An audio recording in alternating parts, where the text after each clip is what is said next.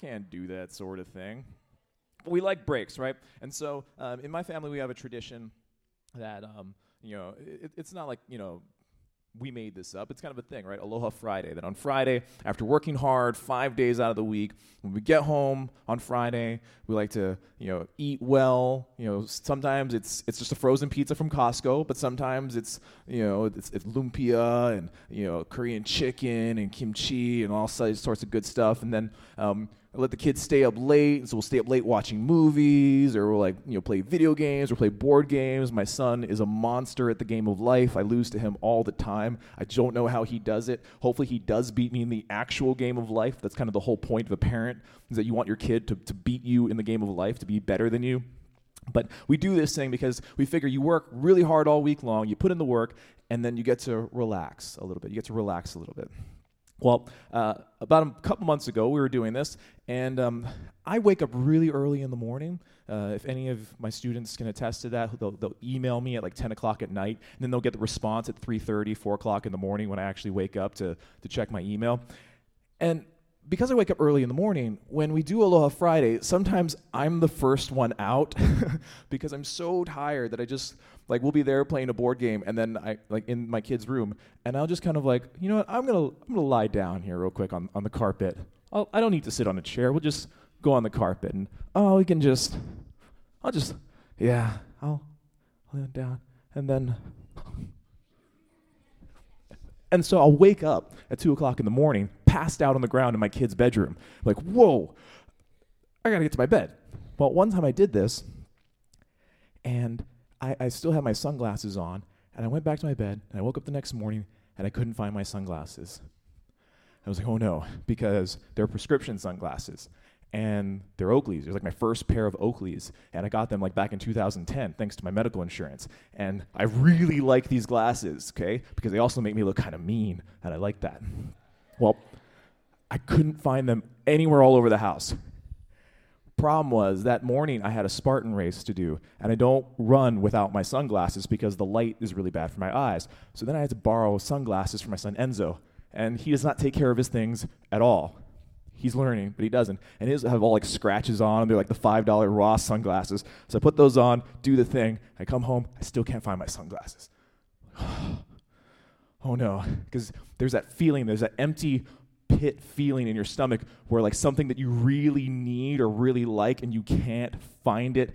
And then I'm just calculating, like, oh man, I'm to have to spend more money. Oh. How many of us have ever lost something? And we're just crushed by that loss. We're crushed by that loss. Ella, talk to me. Your what? Your rights? You've lost your rights? Okay. I don't I don't have a whole lot of time to open this one up, but I'd love to hear about it when you come back from break during study hall sometime. How you lost your rights. All right, Amanda. Ooh, you lost your sketchbook. That's pretty important to you, yeah? Yeah, that would, that's awful. All right. Um, here, I'm to come around this side. Jake, talk to me. What'd you lose? You lost your phone? Ooh, I bet you got busted. All right. Marissa, don't let me down. You, you're crushed because you slept in and lost breakfast, but I'm sure lunch was immediately following thereafter. All right, Zeke, last one. Last one, Zeke. All right, what'd you lose? Your pet? What kind of pet was this, man? Is a pet lizard. Oh, like a like a gecko or like a Jackson chameleon. Ooh. Did you ever find it? It got eaten by birds. Oh my gosh, it's a horrible story. All right, I can't resist. One more. One more. You lost your rabbit. It it ran away. And was there suddenly an overpopulation of rabbits in your neighborhood? Oh, okay, because they, t- they tend to do that. They, they multiply. But yeah, that feeling when you lose something, especially if it's important to you, it's just like, and then worry and anxiety starts to set in, and you start to wonder like, how am I gonna, how am I gonna carry on without, without my bunny? How am I gonna carry on without my phone?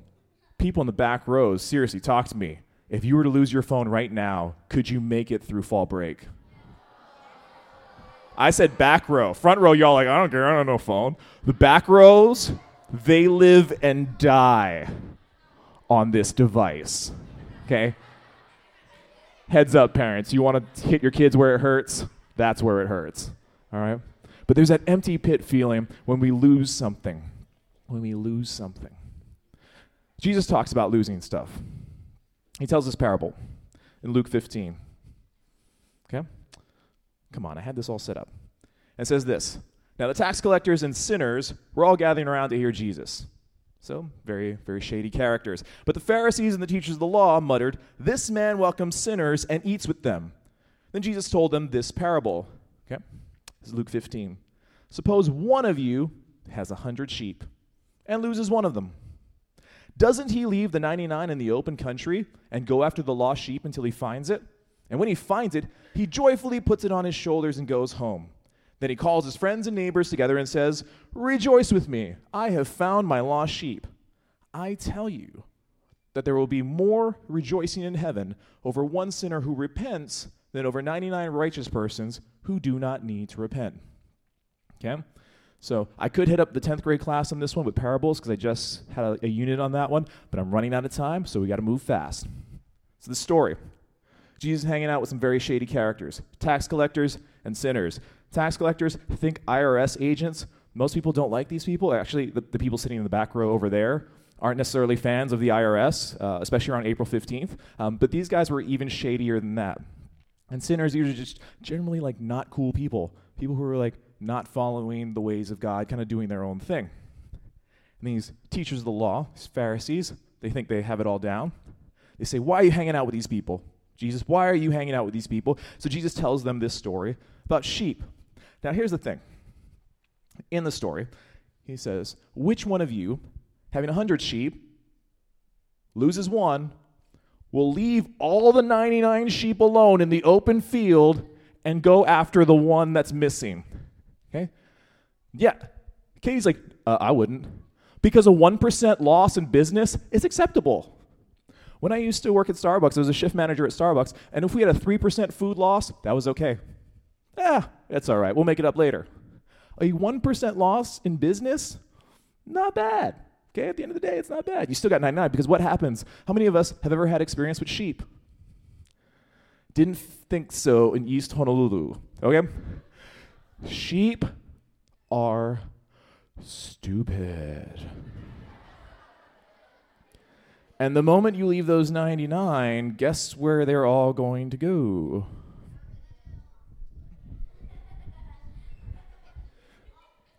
All over the place. So, of course, when Jesus is telling this parable to these Pharisees, they're all thinking, no, we wouldn't go after the one. That's dumb. Okay? Because that's how they are. They think it's not worth it to go after the one thing that was lost.